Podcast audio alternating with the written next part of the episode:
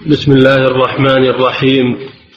الحمد لله رب العالمين وصلى الله وسلم على نبينا محمد.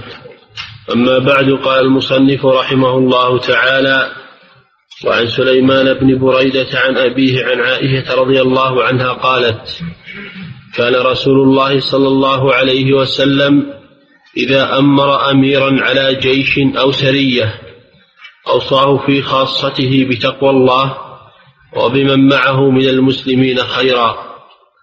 ثم قال اغزوا على اسم الله في سبيل الله قاتلوا من كفر بالله. اغزوا ولا تغلوا ولا تغدروا ولا تمثلوا ولا تقتلوا وليدا. وإذا لقيت عدوك عدوك وإذا لقيت عدوك من المشركين عدوك وإذا لقيت عدوك من المشركين فادعهم إلى ثلاث خصال فأيتهن أجابوك إليها فاقبل منهم وكف عنهم. ادعهم إلى الإسلام فإن أجابوك فاقبل منهم. ثم ادعهم إلى التحول من دارهم إلى دار المهاجرين. فإن أبوا فأخبرهم بأنهم يكونون كأعراب المسلمين ولا يكون لهم في الغنيمة والفيء شيء إلا أن يجاهدوا مع المسلمين. فإنهم أبوا فاسألهم الجزية. فإنهم أجابوك فاقبل منهم. فإن أبوا فاستعن عليهم بالله تعالى وقاتلهم. وإذا حاصرت أهل حصن فأرادوا أن تجعل لهم ذمة الله وذمة نبيه فلا تفعل ولكن اجعل لهم ذمتك فإنكم إن تغفروا ذممكم أن أنت فإنكم أن تغفروا ذممكم أهون من أن تغفروا ذمة الله. وإن أرادوك أن تنزلهم على حكم الله فلا تفعل بل على حكمك فإنك لا تدري أتصيب فيهم حكم الله تعالى أم لا؟ أخرجه مسلم. بسم الله الرحمن الرحيم. الحمد لله والصلاة والسلام على رسول الله على آله وصحبه. هذا الحديث يشتمل على كثير من أحكام الجهاد. وقد تقدم الكلام على أوله. وانتهينا إلى قوله صلى الله عليه وسلم أغزوا ولا تغلوا ولا تغدروا. لا تغلوا الغلول هو الأخذ من الغنيمة قبل أن تقسم. هذا هو الغلول الأخذ من الغنيمة قبل أن تقسم. من أخذ منها شيئا قبل أن تقسم فإنه قد غل. قال الله تعالى وما كان لنبي أن يغل ومن يغلل يأتي بما غل يوم القيامة. والغلول كبيرة من كبائر الذنوب. وعليه وعيد شديد. والغال يؤدب بأن يحرق رحله. يحرق رحله تنكيلا به وتشهيرا به. وأيضا إذا مات لا يصلي عليه الإمام. لا يصلي عليه الإمام إمام المسلمين. وإنما يصلي عليه بقية المسلمين. و الغلول يدخل فيه أيضا. الأصل أنه الغلول من الغنيمة لكن يدخل فيه كل من أخذ من المال المشترك بين المسلمين كبيت المال بيت مال المسلمين الموظف الذي يأخذ بغير حق يأخذ بغير حق مما ولي عليه من الزكاة أو من بيت المال. فإنه يدخل في الغلول لأن هذا مشترك بين المسلمين. كونه يأخذ منه فإنه قد ظلم المسلمين حقوقهم وقد قال صلى الله عليه وسلم هدايا العمال غلول. فلا يجوز له أنه يقبل هدية أو يأخذ شيئا من مما ولي عليه من أموال المسلمين إلا راتبه أو مكافأته التي يعطيها له ولي الأمر في مقابل عمله. ولا تغدر الغدر هو الخيانة فإذا أعطيت عهدا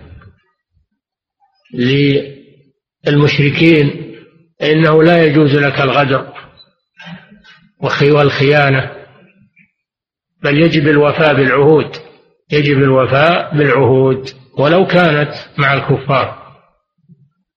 وأوفوا بعهد الله إذا عاهدتم. ولا تنقضوا الأيمان بعد توكيدها. ولا تقتلوا وليدا يعني الصغير الوليد الصغير الأطفال. الأطفال أطفال المشركين لا يقتلون لأنهم لا ضرر منهم. كذلك لا يقتل كبار السن كما يأتي ولا تقتل النساء نساء الكفار. كل هؤلاء لا يقتلون كما يأتي لأنهم لأنهم ليس منهم خطر على المسلمين. وإنما يقتل المقاتلة من الكفار والذين يدعون إلى الكفر وينشرون الكفر فهؤلاء يقتلون. أما من كان كفره قاصرا على نفسه ولا يتعدى إلى غيره فهذا لا يقتل. نعم. ولا تغلوا. ولا تغلوا ولا تغدروا. نعم. ولا تمثلوا. ولا تمثلوا. تمثيل هو تقطيع بدن المقتول. هو تقطيع بدن المقتول وتشويه الجثة. فلا يجوز التمثيل للكفار إذا قتلوا لأن هذا لا فائدة منه ولأن جثة الآدمي محترمة ولو كان كافرا. لا يجوز العبث بها. نعم. ولا تقتلوا وليدا. نعم. وإذا لقيت عدوك وإذا لقيت عدوك من المشركين فادعهم إلى ثلاث خصال. إذا لقيت عدوك من المشركين الذين غزوتهم أو تعرضوا لك أو هم تعرضوا لك فإنك تدعوهم إلى ثلاث خصال. خصلها الأولى تدعوهم إلى الإسلام. فالدعوة سابقة للجهاد. لا بد من الدعوة قبل القتال. فلا يجوز أن الكفار يقاتلون قبل الدعوة. فيدعون من أسلم منهم. الحمد لله ومن لم يسلم فإنه يقاتل. ادعوهم إلى الإسلام. لأن هذا هو المطلوب. المطلوب نشر الإسلام نشر التوحيد هذا المقصود من الجهاد. فإذا حصل بدون قتال فهذا هو المطلوب. وإنما القتال وسيلة إلى إلى نشر الإسلام. فإذا حصلت الغاية وهو هي الإسلام انتهى الأمر. هذه الخصلة الأولى. فإن أسلموا فإنه يأمرهم بالتحول إلى دار المهاجرين. يكونون مع مع المسلمين في دار الهجرة من أجل أن يجاهدوا مع المسلمين ويكثروا عدد المسلمين ويكون لهم ما للمهاجرين تحول من مكانهم إلى إلى دار الهجرة. فإن أبوا إلا البقاء في بلادهم وهم مسلمون فأخبرهم أنهم يكونون كأعراب المسلمين. الأعراب يعني البادية. الذين يبقون في البادية ولا يهاجرون. لهم أن يبقوا. لا يجبرون على الهجرة. لأن البلاد كلها بلاد المسلمين. حاضرتها وباديتها كلها بلاد المسلمين. فيبقون في في بادية المسلمين. ولكن ليس لهم من الغنيمة شيء. يكونون كأعراب المسلمين. ليس لهم من الغنيمة شيء. إذا حصل المسلمون على مغانم فليس للأعراب والبادية منها شيء. إلا أن يجاهدوا مع المسلمين. لو شارك أحد منهم من الأعراب المسلمين أو من بادية المسلمين شاركوا مع المقاتلين صار لهم حكم المقاتلين. أما إذا لم يقاتلوا فإنهم ليس لهم شيء لأنهم لم يعملوا شيئا يستحقون به الغنيمة. الغنيمة إنما هي للمجاهدين ومن يقوي المجاهدين فيكون ردءا لهم. نعم.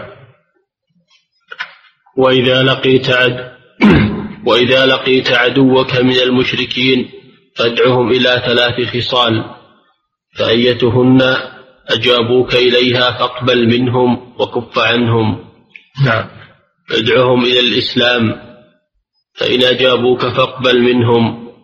ثم ادعهم إلى التحول من دارهم إلى دار المهاجرين. يعني إذا أسلموا. نعم. فإن أبوا فأخبرهم بأنهم يكونون كأعراب المسلمين ولا يكون لهم في الغنيمة والفيء شيء. الغنيمة عرفناها. هي ما يستولى عليه في القتال من أموال الكفار. وأما الفيء فهو ما استولى عليه المسلمون من أموال الكفار بدون قتال مثل ما جلوا عنه أو صالحناهم عليه أو تركوه خوفا من المسلمين فهذا من الفيء. سمي فيئا من فاء الشيء إذا رجع يعني رجعت إلى المسلمين لأن الأصل في الأموال أنها للمسلمين وبقاؤها مع الكفار هذا ليس لأنهم أهل لها وإنما هي للمسلمين في الأصل. قل من حرم زينة الله التي أخرج لعباده والطيبات من الرزق قل هي للذين آمنوا في الحياة الدنيا خالصة يوم القيامة. الأصل أنها للمسلمين. فإذا فإذا استولى عليها المسلمون رجعت إليهم فاءت إليهم إلى الأصل رجعت إلى الأصل. لهذا سمي سميت بالفيء. نعم. ولا يكون لهم في الغنيمة والفيء شيء إلا أن يجاهدوا مع المسلمين. نعم. فإنهم أبوا فاسألهم الجزية. إذا أبوا أن يقبلوا الإسلام انتقل إلى الخصلة الثانية.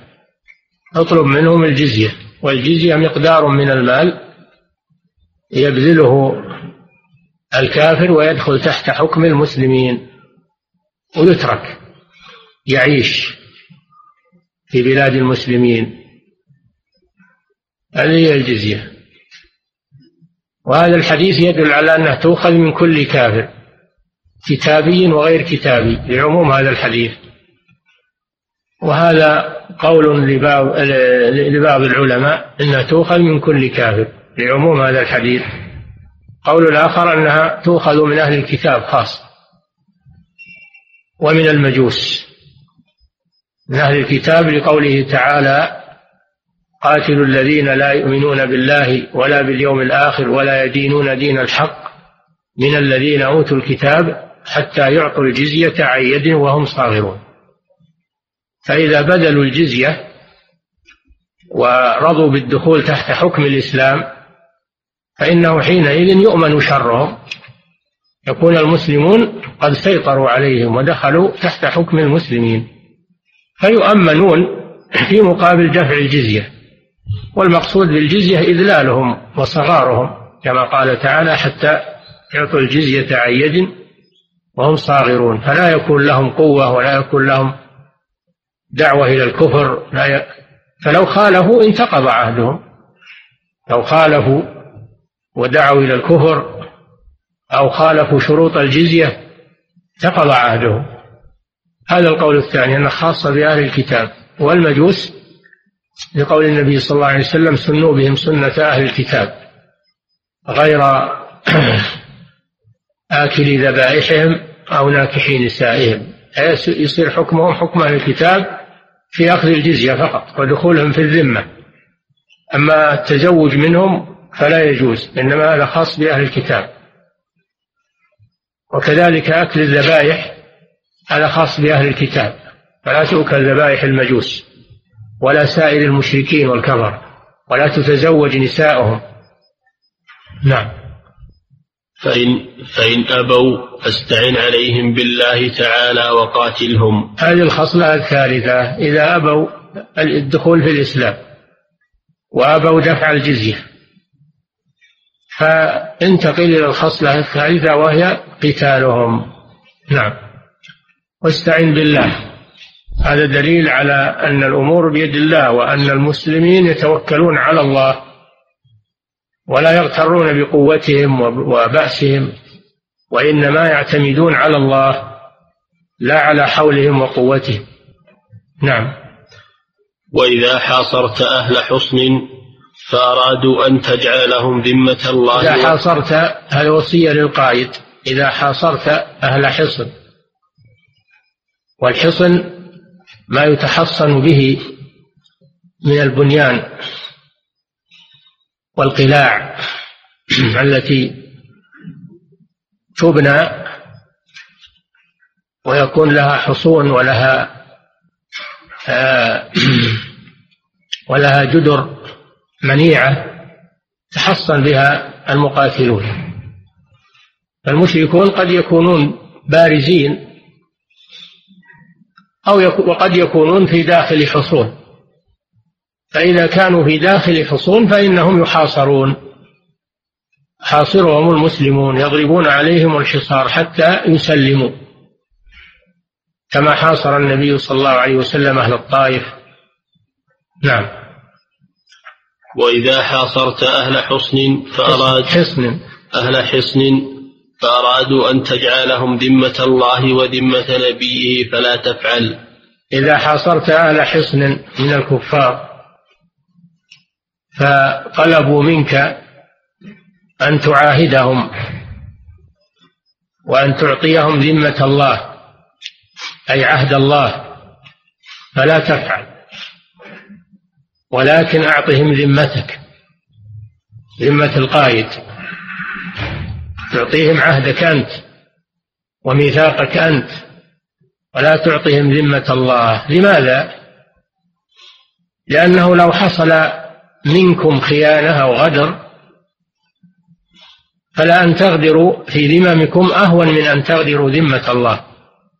فهذا من ارتكاب أخف الضررين لدفع أعلاهما.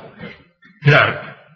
وإلا الغدر ما هو جائز حتى ولو أعطيتهم ذمتك الغدر ما هو جائز لكن لو قدر أنه حصل شيء من الغدر فإن الغدر في ذمة المخلوق أخف من الغدر في ذمة الله عز وجل. نعم.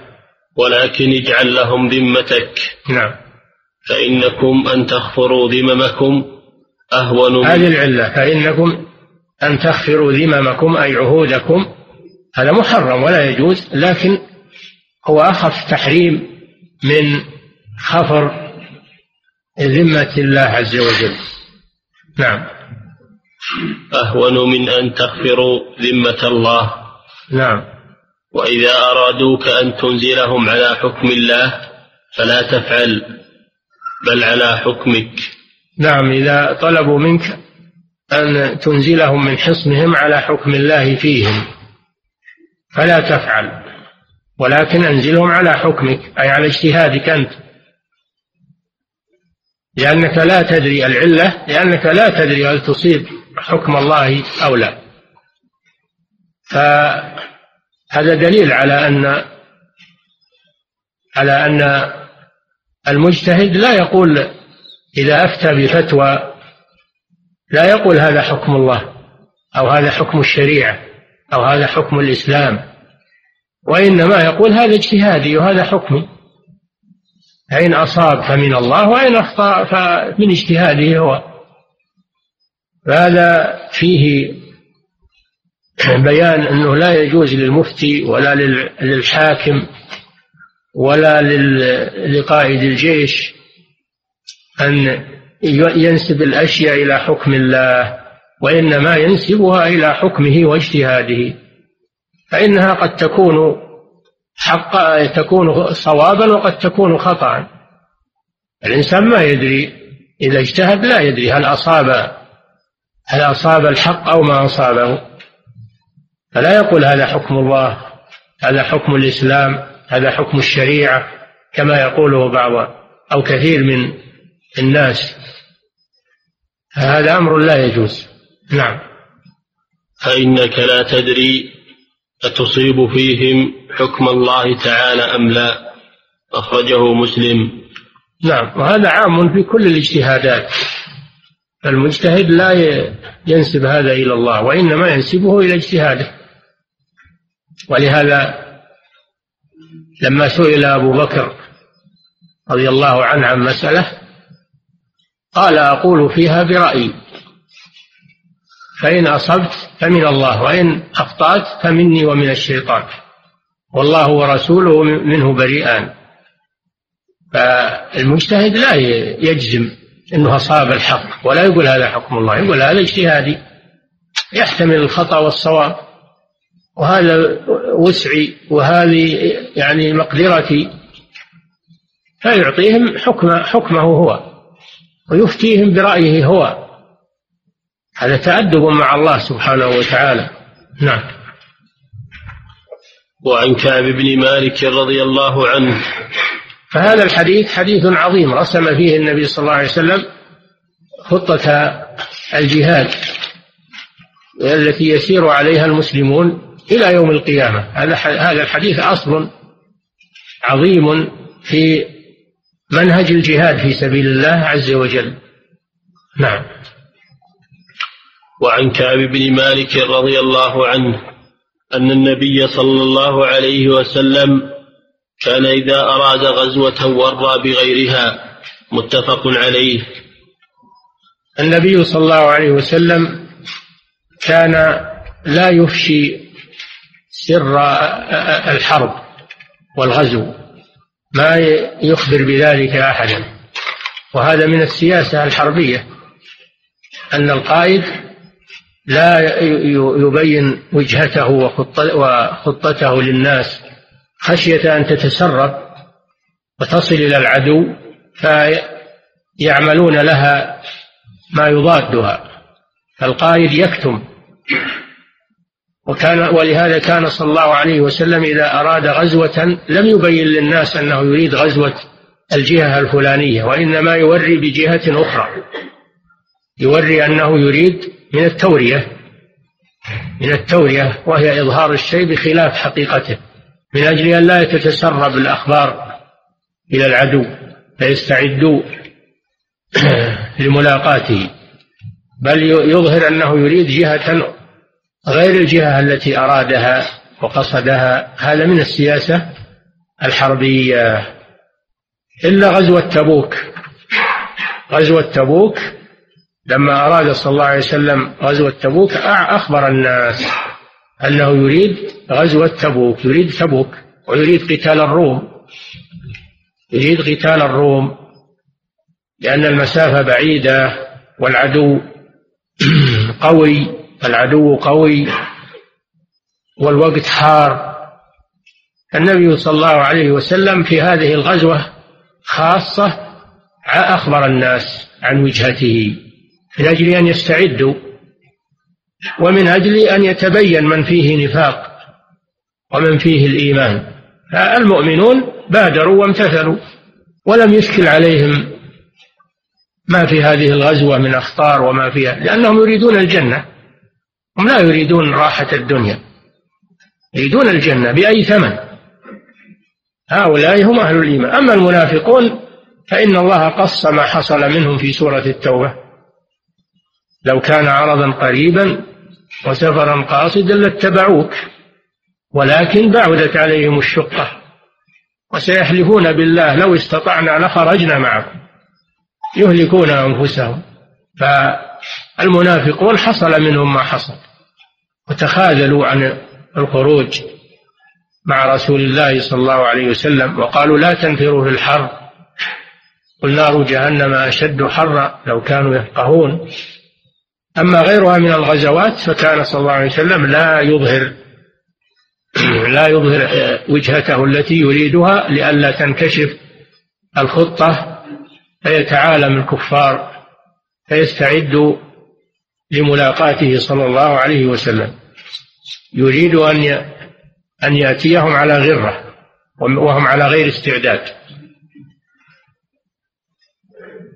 هذا من خطته الحربية عليه الصلاة والسلام. إذا أراد غزوة ورى أي أظهر غيرها حتى لا تتسرب الأخبار إلى العدو. إلا في غزوة تبوك فإنه بين للناس وجهته. نعم. وعن معقل بن النعمان بن ابن مقرن رضي الله عنه. مقرن. ابن مقرن رضي الله عنه قال شهدت رسول الله صلى الله عليه وسلم إذا لم يقاتل أول النهار أخر القتال حتى تزول الشمس وتهب الرياح وينزل النصر رواه أحمد والثلاثة وصححه الحاكم أصله في البخاري. نعم. أيضا من خطة النبي صلى الله عليه وسلم الحربية أنه كان يقاتل إما في أول النهار وإما في آخره. في البردين في البردين أول النهار أو آخره. ولا يقاتل في وسط النهار وقت الحر وقت الراحة. وإنما يقاتل في أول النهار أو في آخره. حينما تزول الشمس و وتهب الرياح لأن الغالب أن الرياح تهب في آخر النهار.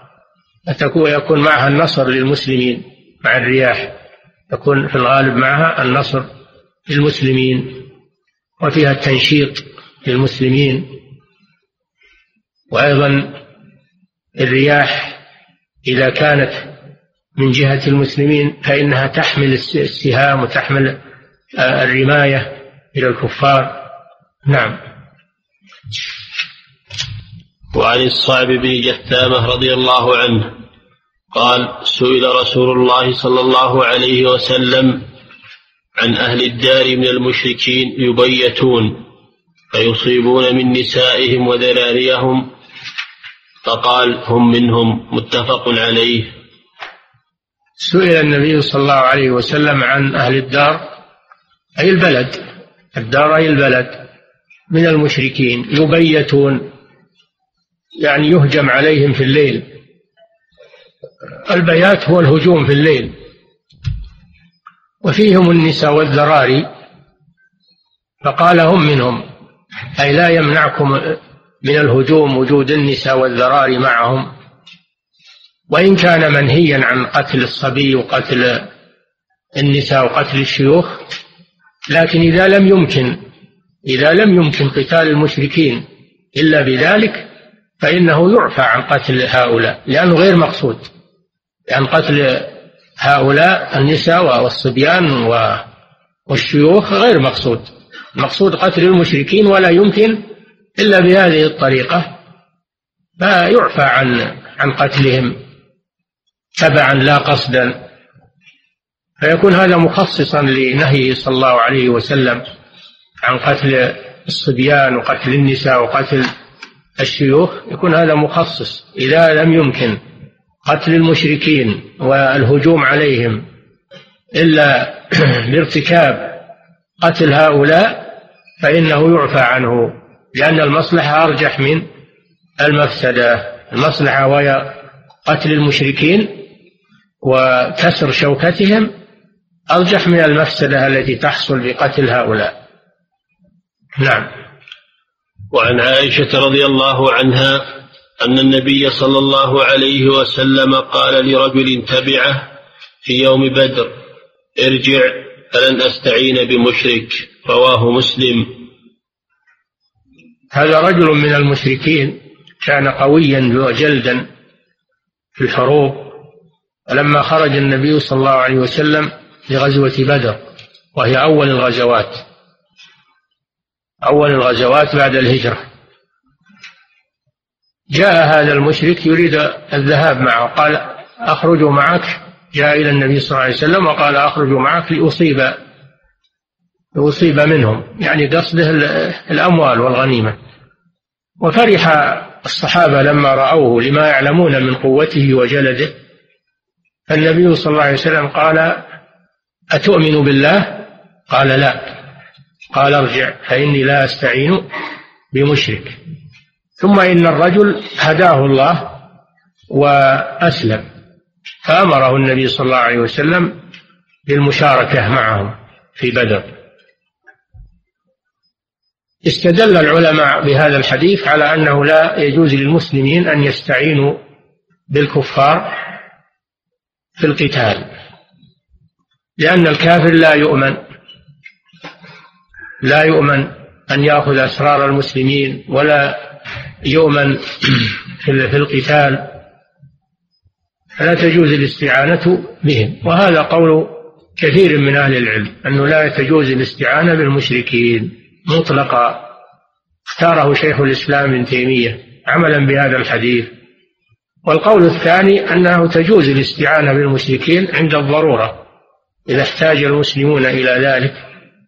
في قتال عدوهم وكان المشرك ذا رأي وذا شجاعة ولا يخاف على المسلمين منه يعني حسن الرأي في المسلمين فلا مانع من الاستعانة به لأن النبي صلى الله عليه وسلم استعان بالمشركين في غزوة حنين فإنه خرج معه إلى غزوة حنين ناس من أهل مكة لم يسلموا.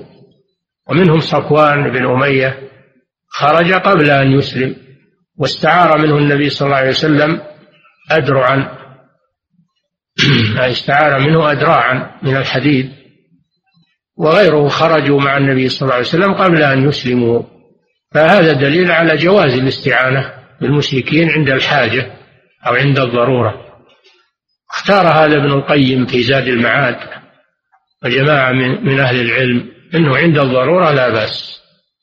بشرط أن أن يؤمن أن يؤمن جانب هذا المشرك وهؤلاء المشركين الذين يستعان بهم. ولأنهم قد يكونون أصلح للمسلمين من ناحية العدو لأنهم يعرفون أسرار العدو وأسرار الكفار ويغوصون على على أمورهم أكثر من من المسلمين. نعم. وعن ابن عمر أن النبي صلى الله عليه وسلم رأى امرأة مقتولة في بعض مغازيه فأنكر قتل النساء والصبيان. متفق وهذه وهذه مسألة مسألة الاستعانة بالمشركين. حصلت في آه، غزو غزو العراق للخليج من منذ سنوات. حصلت عندما غزا العراق دول الخليج. منذ سنوات كما تعلمون وأرادت دول الكفر أن أن تقاتله مع المسلمين فحصل بحث في هذا الموضوع وتوصل العلماء إلى أنه يجوز الاستعانة بالمشركين في هذه الحالة لأن العدو أقوى منهم ولا يقدرون على قتاله إلا بإعانة هؤلاء لما عندهم من السلاح والقوة فأجازوا الاستعانة بهم في قتال هذا العدو الكافر الملحد. وكانت النتيجة ولله الحمد نتيجة طيبة. هزم الله هذا العدو والعدو ارتحل الكفار ارتحلوا لما انتهت المهمة رجعوا إلى بلادهم. فصارت المصلحة في هذه في هذه الفتوى والحمد لله. نعم.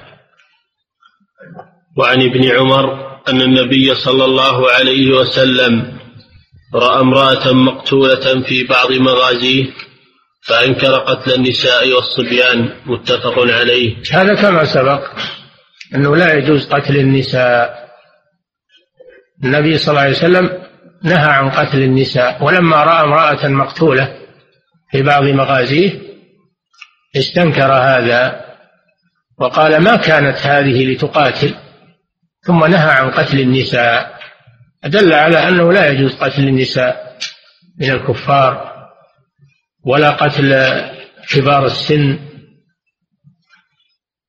ولا قتل الصبيان إلا أن يكون النساء أو كبار السن لهم رأي في الحرب وعندهم خبرة بالحرب ويمدون الكفار بالرأي فإنه يجوز قتلهم. دفعا لشرهم كما قتل الصحابة دريد بن الصمة وكان شيخا هرما مع وهو سيد هوازن في غزوة حنين في غزوة حنين جاء على جمل في هودج وهو لا يسمع ولا يبصر ولا لكنه كان محنكا في الحرب وكان معروف عنه الشجاعة والقوة ومعرفة سياسة الحرب وكانوا يستشيرونه وهو على هذه الحالة فيخطط لهم. فقتله المسلمون والنبي صلى الله عليه وسلم لم ينكر عليهم. دل على أن آه، الكبير من الكفار والمرأة إذا كان لهم رأي وكانوا يساعدون الكفار بالرأي والتخطيط أنهم يقتلون. أما إذا لم يكن لهم رأي فإنه لا يجوز قتلهم. نعم. وعن سمرة قال قال رسول الله صلى الله عليه وسلم اقتلوا شيوخ المشركين واستبقوا شرخهم شرخهم اقتلوا شيوخ المشركين يعني البالغين كبار السن الأقوياء كبار السن الأقوياء الذين يقاتلون. واستبقوا شرخهم يعني شبابهم الذين لم يبلغوا. وليس المراد شيوخ المشركين اللي هم كبار السن الهرمين لا هذا منهي عن قتلهم. المراد بالشيوخ هنا أهل القوة وأهل القتال من من البالغين الذين يحملون السلاح هؤلاء يقتلون. نعم. وعن علي رضي الله عنه أنهم تبارزوا يوم بدر رواه البخاري وأخرجه أبو داود مطولا. نعم والحديث اللي بعده. وعن أبي أيوب رضي الله عنه قال أيوب ممنوع من الصرف نعم. وعن أبي أيوب رضي الله عنه قال إنما أنزلت هذه الآية فينا معشر الأنصار يعني قوله تعالى قوله. يعني قوله تعالى ولا تلقوا بأيديكم إلى التهلكة. قاله ردا على من أنكر على من حمل على صف الروم حتى دخل فيهم. رواه الثلاثة وصححه الترمذي وابن حبان والحاكم. نعم. هذا الحديث الحديث الأول حديث علي رضي الله عنه في المبارزة أنهم تبارزوا يوم بدر وذلك أنه لما تقابل الصفان صف المسلمين صف المشركين طلب ناس من المشركين من يبارزهم من المسلمين ثلاثة نفر من المشركين. عتبة بن ربيعة وشيبة بن ربيعة والوليد بن عتبة طلبوا من يبارزهم من المسلمين والمبارزة أن يتقابل اثنان مسلم وكافر أيهما يغلب الآخر. فالنبي صلى الله عليه وسلم ندب لهم ثلاثة ندب لهم عليا علي بن أبي طالب رضي الله عنه وعبيدة بن الحارث بن المطلب بن عبد مناف رضي الله عنه وحمزة بن عبد المطلب عم النبي صلى الله عليه وسلم فتبارزوا فأما علي فقتل قرنه وكذلك حمزة قتل قرنه وأما عبيدة فتضارب مع قرنه وتبادل ضربة فعاد عليه سيفه وقطع رجله رضي الله عنه ثم حمل ومات بعد ذلك شهيدا. ثم جاء علي وحمزة وقتلوا قرن عبيدة فقتلوا الثلاثة من المشركين. قتلوا الثلاثة من المشركين لأن المبارزة فيها قوة للمسلمين فيها دحر دحر للكفار. إذا رأوا قوة المسلمين فإن هذا يكسر من شوكتهم. ولو أبوا أن يبارزوا لانتصر الكفار عليهم وأذلوهم. فكون المسلمين يبارزون هذا من من مصلحة الحرب. وكونهم يرجعون عن المبارزة هذا مما يقوي عدوهم عليهم. فدل هذا على أنه إذا طلب الكفار المبارزة فإن المسلمين يبارزونهم. لما في ذلك من إظهار القوة. ولو كان في هذا خطر على المبارز فيه خطر. ولكن المصلحة أرجح. المصلحة التي تحصل في المبارزة أرجح من الخطر الذي يرتكبه هذا المبارز. إذا كانت المصلحة راجحة في النكاية بالعدو فإنه تطلب المصلحة ولو كان يترتب عليها بعض المضرة التي هي أقل منها. وكذلك حديث أبي أيوب رضي الله عنه. كانوا في في غزو الروم في القسطنطينية. كانوا في غزو الروم في القسطنطينية في عهد معاوية رضي الله عنه. وكان قائد المسلمين يزيد بن معاوية. والروم فيهم قوة ومتحصنون بالقسطنطينية وفيهم قوة فرجل من المسلمين حمل بنفسه حتى دخل في صفوف الكفار في صفوف الروم.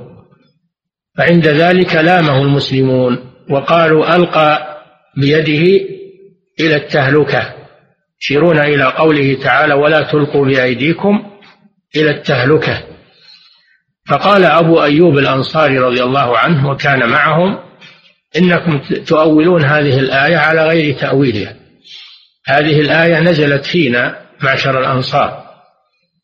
لما قوي المسلمون وانتصر المسلمون ونحن قد تركنا زراعتنا وأموالنا فبعدما انتصر المسلمون قلنا نرجع إلى أموالنا وإلى مزارعنا ونترك الجهاد.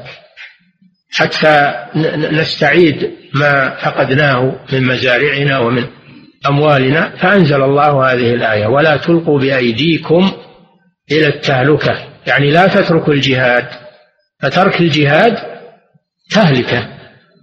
هذا معنى الآية كما روى أبو أيوب رضي الله عنه. وليس معناها إن الإنسان لا يغامر بنفسه في جهاد الكفار إذا رأى المصلحة في ذلك. فللواحد من المسلمين أن يهجم على الكفار وأن يتسور حصنهم وأن لأن هذا من مصلحة المسلمين. وليس هذا من الإلقاء إلى التهلكة. وفيه مضرة على الإنسان تعرض للخطر. ولكن ما يحصل من المصلحة للمسلمين وإرهاب العدو وفتح الباب للمسلمين إذا كانوا في حصن هذا مما يقوي المسلمين ويرهب الكفار. فإنهم إذا رأوا هذا الشجاع الفاتك أصابهم الرعب وقالوا إن إن المسلمين فيهم قوة. إذا كان فيهم مثل هذا الشجاع فيهم قوة فيرهبون من أمثاله. فالمصلحة في هذا أرجح من المضرة. وإذا كانت المصلحة راجحة فإنه يؤخذ بها. وليس ذلك من الإلقاء إلى التهلكة. إنما الإلقاء إلى التهلكة إذا كانت المضرة أكثر من المصلحة. فهذا إلقاء إلى التهلكة. إذا كانت المضرة أكثر من المصلحة فهذا هو الإلقاء إلى التهلكة. نعم.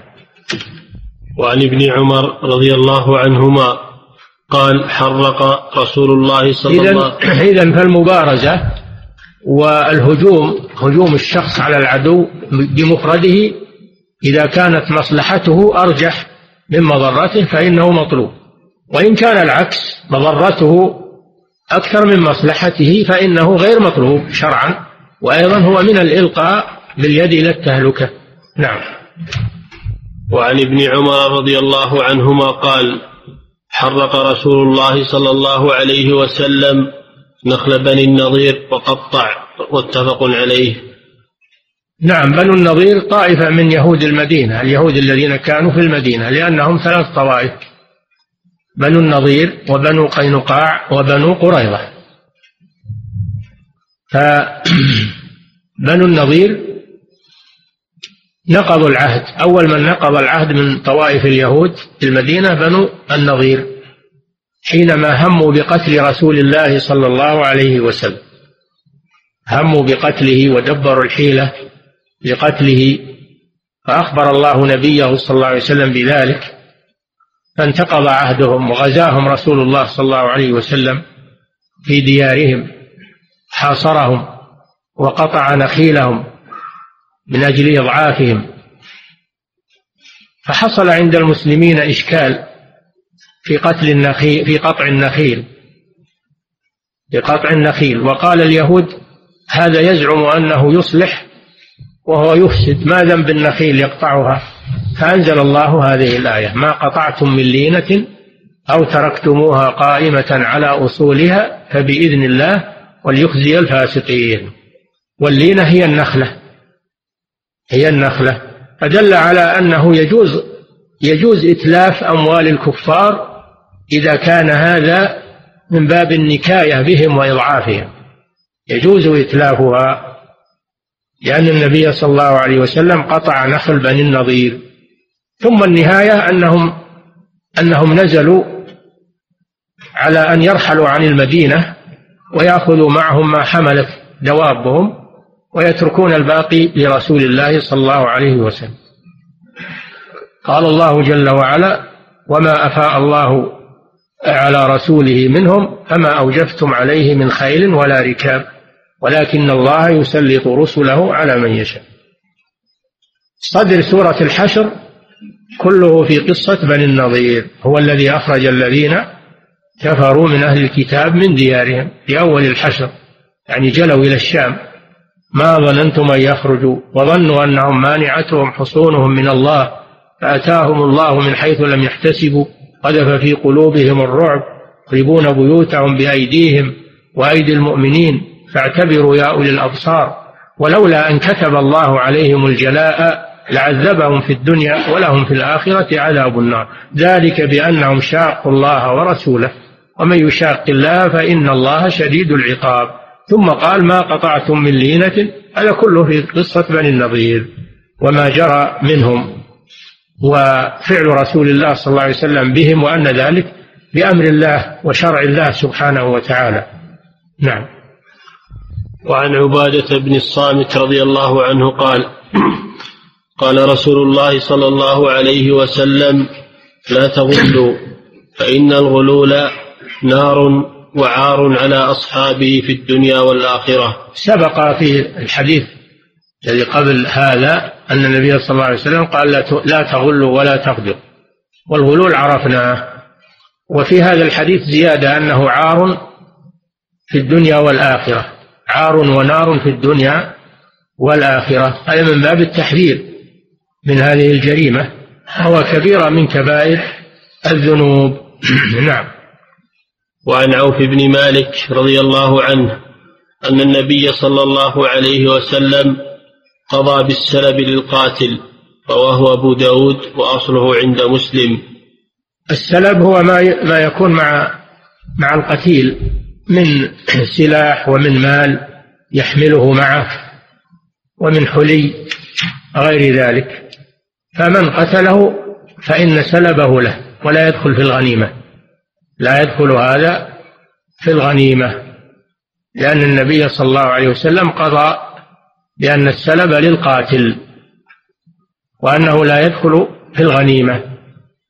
والسلب عرفناه ما يوجد مع المقتول من الكفار من سلاح ومن مال في جيبه ومن ذخيرة من ذخيرة ومن سلاح ومن ومن مركوب يركبه كل هذا يدخل في في السلب وهو للقاتل لا يدخل في الغنيمة. نعم. وعن عبد الرحمن بن عوف رضي الله عنه في قصة قتل أبي جهل قال فابتدراه بسيفهما حتى قتلاه ثم انصرفا إلى رسول الله صلى الله عليه وسلم فأخبراه فقال أيكما قتله؟ هل مسحتما سيفكما؟ قال لا. قال فنظر فيهما؟ فقال كلاكما قتله. فقضى بسلبه لمعاذ بن عمرو بن الجموح متفق عليه. أبو جهل أو ابن هشام كان من أشد المسلم من أشد الكفار عداوة لرسول الله صلى الله عليه وسلم. يوم أن كان الرسول صلى الله عليه وسلم بمكة. ومن أشد الكفار عداوة للمسلمين. وكان جبارا طاغية. سماه رسول الله صلى الله عليه وسلم فرعون هذه الأمة. لشدة عداوته لله ولرسوله.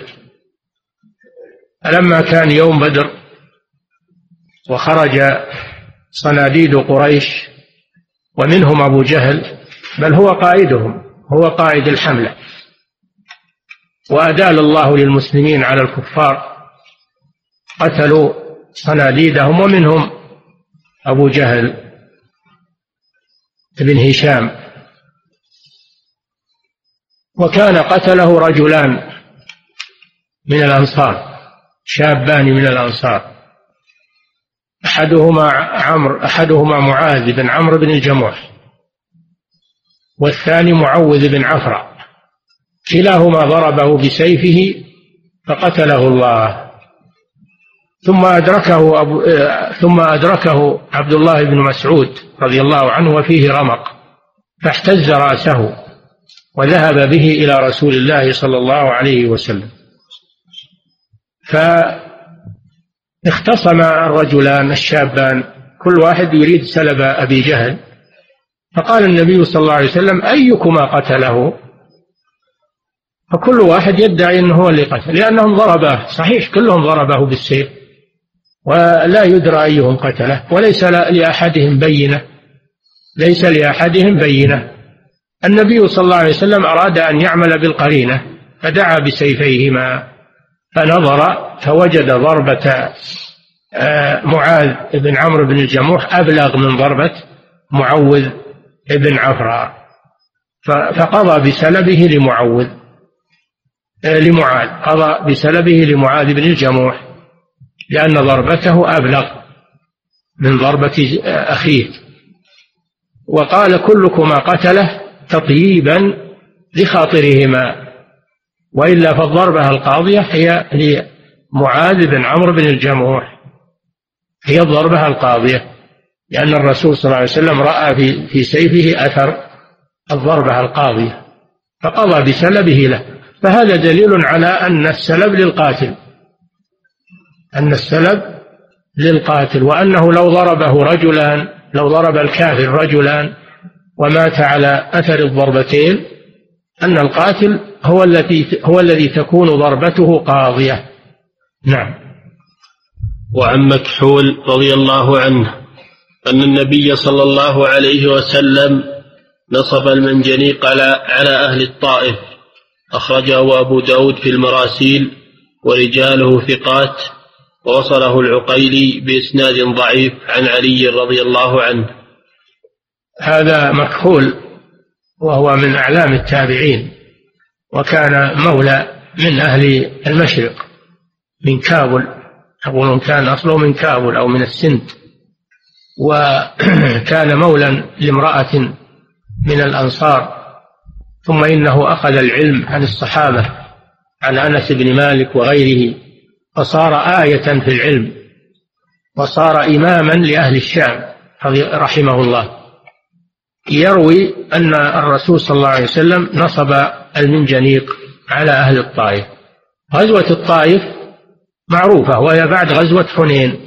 لما فرغ النبي صلى الله عليه وسلم من غزوة حنين ذهب وحاصر أهل أهل الطائف.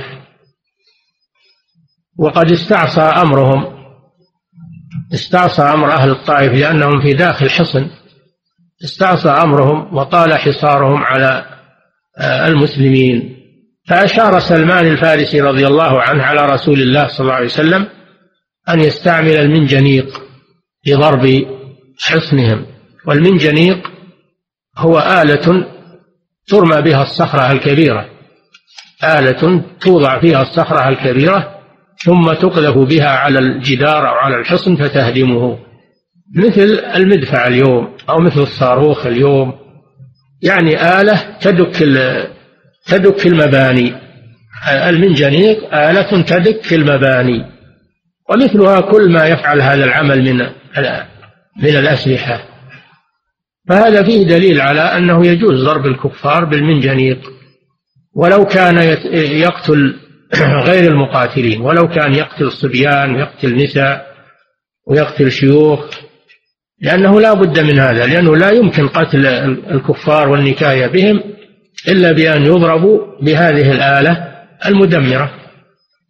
فيكون قتل هؤلاء غير مقصود كما سبق في في تبييتهم يكون غير مقصود. وإنما المقصود قتل الكفار والمحاربين فيجوز تبعا ما لا يجوز استقلالا. نعم يجوز تبعا ما لا يجوز استقلالا؟ فقتل هؤلاء تبع وليس مقصودا. يجوز هذا. ولو ترتب عليه ما ترتب من إتلاف أموال ومن قتل من لا يستحق القتل فإن كل هذا يعفى عنه بجانب النكاية بالكفار. نعم. فدل على جواز استعمال هذه الآلات الكبيرة إذا احتيج إليها في قتال الكفار. ولو ترتب عليها ما ترتب من من الأمور التي في الأصل غير مأذون فيها. نعم. وعن أنس رضي الله عنه أن النبي صلى الله عليه وسلم دخل دخل مكة وعلى رأسه. يكفي. نعم. نعم. فضيلة الشيخ إذا كان الجهاد فرض عين فهل يجب الاستئذان من الوالدين؟ إذا كان فرض عين في الصور الثلاث فلا فلا حاجة إلى الاستئذان هذا فرض عين. فلا ليس لهما أن يمنعا من الصلاة لأنه فرض عين ليس لهما أن يمنعا من أداء الزكاة ولا صيام رمضان. فهذا مثل هذا فرض عين لا يمنعان من فرض العين. نعم. فضيلة الشيخ هل يقدح في الإخلاص إذا خالط نية الجهاد في سبيل الله؟ نعم. هل يقدح في الإخلاص؟ نعم. إذا خالط نية الجهاد في سبيل الله نية مباحة. وش مثل؟ ما مثل علشان نشوف نعم. فضيلة الشيخ ما هو الأفضل في رمضان النفع المتعدي أم قراءة القرآن وتعلمه؟ النفع المتعدي. إيه، كلاهما يجمع بين الأمرين. يجمع بين النفع المتعدي والنفع الخاص. يجمع بينهما. ما يقتصر على واحد منهما. يشارك في هذا وهذا. نعم. فضيلة الشيخ ما رأي فضيلتكم في هذه الأوراق التي توزع في المساجد ليكتب فيها الأسئلة للمشايخ والتي فيها دعاية ودعوة لدعم مكاتب الدعوة والمؤسسات الخيرية. هو المفروض أن المساجد ما يوضع فيها شيء من هالأوراق أبدا. المفروض أن المساجد لا يوضع فيها إلا المصاحف فقط. ولا توضع فيها الطلبات والأشياء والدعايات لأن هذا يفتح الباب لأن يدخل في المساجد ما لا يجوز. فيجب منع هذه الأوراق كلها. وصيانة المساجد منها. لئلا ينفتح الباب فيوضع في المساجد ما لا يجوز من الدعايات ومن الكتابات ومن الأمور المحذورة. نعم. نعم. فضيلة الشيخ ما حكم بيع الكتب التي يكتب عليها عبارة وقف لله تعالى؟ لا يجوز بيع الأوقاف. الوقف لا يجوز بيعه سواء كان كتابا أو غيره. نعم. فضيلة الشيخ إذا كان عند المجتهد دليل صريح فهل يقول هذا حكم الله أم يقول هذا اجتهادي؟ الدليل الصريح ما فيه اجتهاد. لا, لا اجتهاد مع النص. إذا كان فيه دليل صريح يؤخذ بالدليل ولا فيه اجتهاد. الاجتهاد عندما عندما لا يكون الدليل صريحا وإنما هو محتمل. الأدلة المحتملة هي التي فيها الاجتهاد. أما الأدلة النصوص الصريحة هذه تعمل النصوص ولا وليس هناك اجتهاد. لا اجتهاد مع النص. نعم. فضيلة الشيخ كم هو نصاب الزكاة بالريال الورقي؟ ما يعادل صرف ست وخمسين ريال فضة. هذا نصاب الريالات. ما يعادل صرف ست وخمسين ريال فضة سعودي. نعم. فضيلة الشيخ نسمع من كثير من الناس أن الكفار بعد حرب الخليج لم يرتحلوا وأنهم جعلوا لهم قواعد في الخليج وصرح بهذا بعض المسؤولين. لا ارتحلوا ارتحل أكثرهم ولا بقي إلا أشياء ضرورية. ما بقي إلا أشياء ضرورية كانت موجودة من قبل. كانت موجودة من قبل. أو أشياء لأجل أن تردع العدو ما يعيد الكرة مرة ثانية. لأن العدو يهدد إلى الآن. ربما بقي شيء من هذه القوات لردعه لئلا يعيد الكرة. نعم. فضيلة الشيخ ما وكان هذا كان هذا بموافقة ولاة الأمور ومعاهدة من ولاة الأمور للحاجة والضرورة. نعم. فضيلة الشيخ ما حكم المراهنة إذا كانت من طرف واحد؟ كيف المراهنة من طرف؟ المراهنة مفاعلة لازم من طرفين ولا ما تسمى مراهنة؟ ما تسمى مراهنة لكن كان قصده الجائزة. الجائزة التي تكون على مسابقة من المسابقات هذه لا تجوز إلا في الثلاثة التي نص عليها الرسول صلى الله عليه وسلم. النصل وهو الرماية والخف وهو ركوب الإبل والمسابقة على الإبل والحافر وهو المسابقة على الخيل. يجوز أخذ الجائزة على هذه الثلاثة لأنها من أدوات الجهاد. وأما أخذ الجوائز على غيرها فلا تجوز لأن هذا من أكل المال بالباطل ومن المراهنات التي هي من الميسر والقمار. نعم. فضيلة الشيخ رجل يريد الزواج من امرأة رضعت من أمه عدة رضعات غير معلومة لمدة يومين. رجل؟ يريد الزواج من امرأة نعم. رضعت من أمه عدة رضعات غير معلومة لمدة يومين والأم لا تذكر هل أرضعت أرضعتها في اليوم الواحد مرتين أو أكثر. والسؤال هل يصح لها له الزواج من تلك المرأة أم لا؟ لا يصح له الزواج من تلك المرأة وقد رضعت من أمه يومين. هذا لا بد أنه أكثر من خمس رضعات في يومين. لا بد أنه أكثر من خمس رضعات. فلا يجوز له الزواج. وحتى لو لم يعلم عدد الرضاع فهذه من المشتبهات. النبي صلى الله عليه وسلم يقول فمن فمن قال صلى الله عليه وسلم الحلال بين والحرام بين وبينهما أمور مشتبهات. فمن وقع فمن ترك الشبهات فقد استبرأ لدينه وعرضه. وقال دع ما يريبك إلى ما لا يريبك. أقل أحوال هذه المرأة أنها مشتبهة والمشتبه يتجنبه المسلم إلى ما لا اشتباه فيه ولا ريبة فيه. نعم. مع أن اللي يغلب على الظن أنها رضعت خمس رضعات لأن اليومين لا بد أنها رضعت أكثر من من خمس رضعات. نعم. فضيلة الشيخ هل يجوز السفر من أجل الصلاة على الجنازة سواء كان ذلك في الحرمين أو في مساجد أخرى. هذا لا ينبغي ولا أصل له. ما لا ليس له أصل أن الإنسان يسافر علشان يصلي على الجنازة. لكن يدعو لها وهو في مكانه يدعو لها ويستغفر لها. وإن كانت الجنازة ممن له شأن في الإسلام كالعلماء وولاة الأمور فيصلي عليها صلاة الغائب. أحاج أنه يسافر إليها. صلي عليها صلاة الغائب. كما صلى النبي صلى الله عليه وسلم على النجاشي صلاة الغائب. نعم. فضيلة الشيخ إذا كان المسجد يتكون من دورين وانقطع صوت الإمام عن المصلين في الدور الثاني في صلاة الجمعة فماذا يصنعون؟ هل ينوون الإفراد؟ وإذا نووا الإفراد هل يصلونها ظهرا أم جمعة؟ هم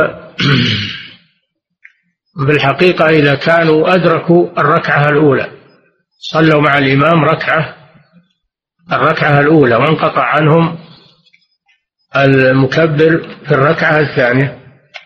فإنهم يتمونها ظهرا كل واحد يتم لنفسه كل واحد يتم لنفسه يصير كالمسبوق وتتم لهم جمعة. يعني يتمونها جمعة يتمونها جمعة. إذا أنه انقطع المكبر في الركعة الثانية وقد أدركوا الأولى يتمونها جمعة كل واحد يتم لنفسه. يضيف إلى الركعة الأولى ركعة ثانية ويسلم. أما إذا كان أنه انقطع المكبر قبل قبل ركوع الركعة الثانية فإنها قد فإنهم لم يدركوا صلاة الجمعة. لم يدركوا صلاة الجمعة. بل يتمونها نافلة كل واحد يتمها لنفسه نافلة. ثم يصلونها ظهرا. يصلونها ظهرا إذا كان دخل وقت الظهر. نعم. فضيلة الشيخ أرجو توجيه قول ابن قدامة رحمه الله والجهاد مع كل بر وفاجر. نعم مع كل بر وهو المستقيم من ولاة الأمور الصالح. إذا كان ولي الأمر صالحا في نفسه بارا وفاجر إذا كان ولي الأمر مسلم لكنه عنده عنده فسق كأن يكون مرتكبا لبعض الكبائر التي دون الشرك والكفر. هذا يسمى فاسق ويسمى فاجر لكن لا تجوز مخالفته ولا معصيته لأن ولايته باقية. ولو كان فاسقا لأن فسقه على نفسه ومعصيته ضررها على المسلمين فلا يجوز معصيته ولا مخالفته. ولو كان وإذا أمر بالجهاد الجهاد معروف. يجاهدون معه لأن الجهاد من المعروف. كذلك لو صلى وهم يصلون وراءه لأن الصلاة من المعروف ومن فعل الخير. فإذا أحسن يحسنون معه. ولأن هذا من مصالح المسلمين. ولو كان فاسقا هو في نفسه. نعم. فالمراد بالفاجر هنا الفاسق الذي لم يصل إلى حد الكفر. نعم. فضيلة الشيخ يقول السائل إن ليست هذه العبارة في عند ابن قدامة فقط هذه في كتب العقائد كلها موجودة. نعم. فضيلة الشيخ يقول إن أحد أسناني انكسر أكثر انكسر أكثره ولم يبق إلا القليل فقال لي الطبيب إنه لا بد من وضع مسمار من ذهب داخل السن ثم توضع عليه الحشوة. فهل يجوز لي أن أضع المسمار والحالة هذه؟ لا بأس بذلك. إذا احتاج إلى الذهب على السن لا بأس بذلك لأن الذهب لا يصدى الذهب لا يصدى وأما غير الذهب فإنه يصدى وينتن في الفم. فلا بأس باستعمال الذهب عند الحاجة لربط الأسنان أو لتلبيسة السن الذي المنكسر وضع حشوة بداخله. لا بأس. نعم. فضيلة الشيخ يقول كان لي أخت وقبل مدة توفيت وعندي لها مبلغ خمسة وعشرون ألف ريال. ولها خمسة أولاد وخمس بنات وأم وزوج فكيف يقسم المبلغ؟ يقسم المبلغ على حسب المواريث. الزوج له الربع والأم لها الأم لها السدس والباقي للأبناء والبنات للذكر.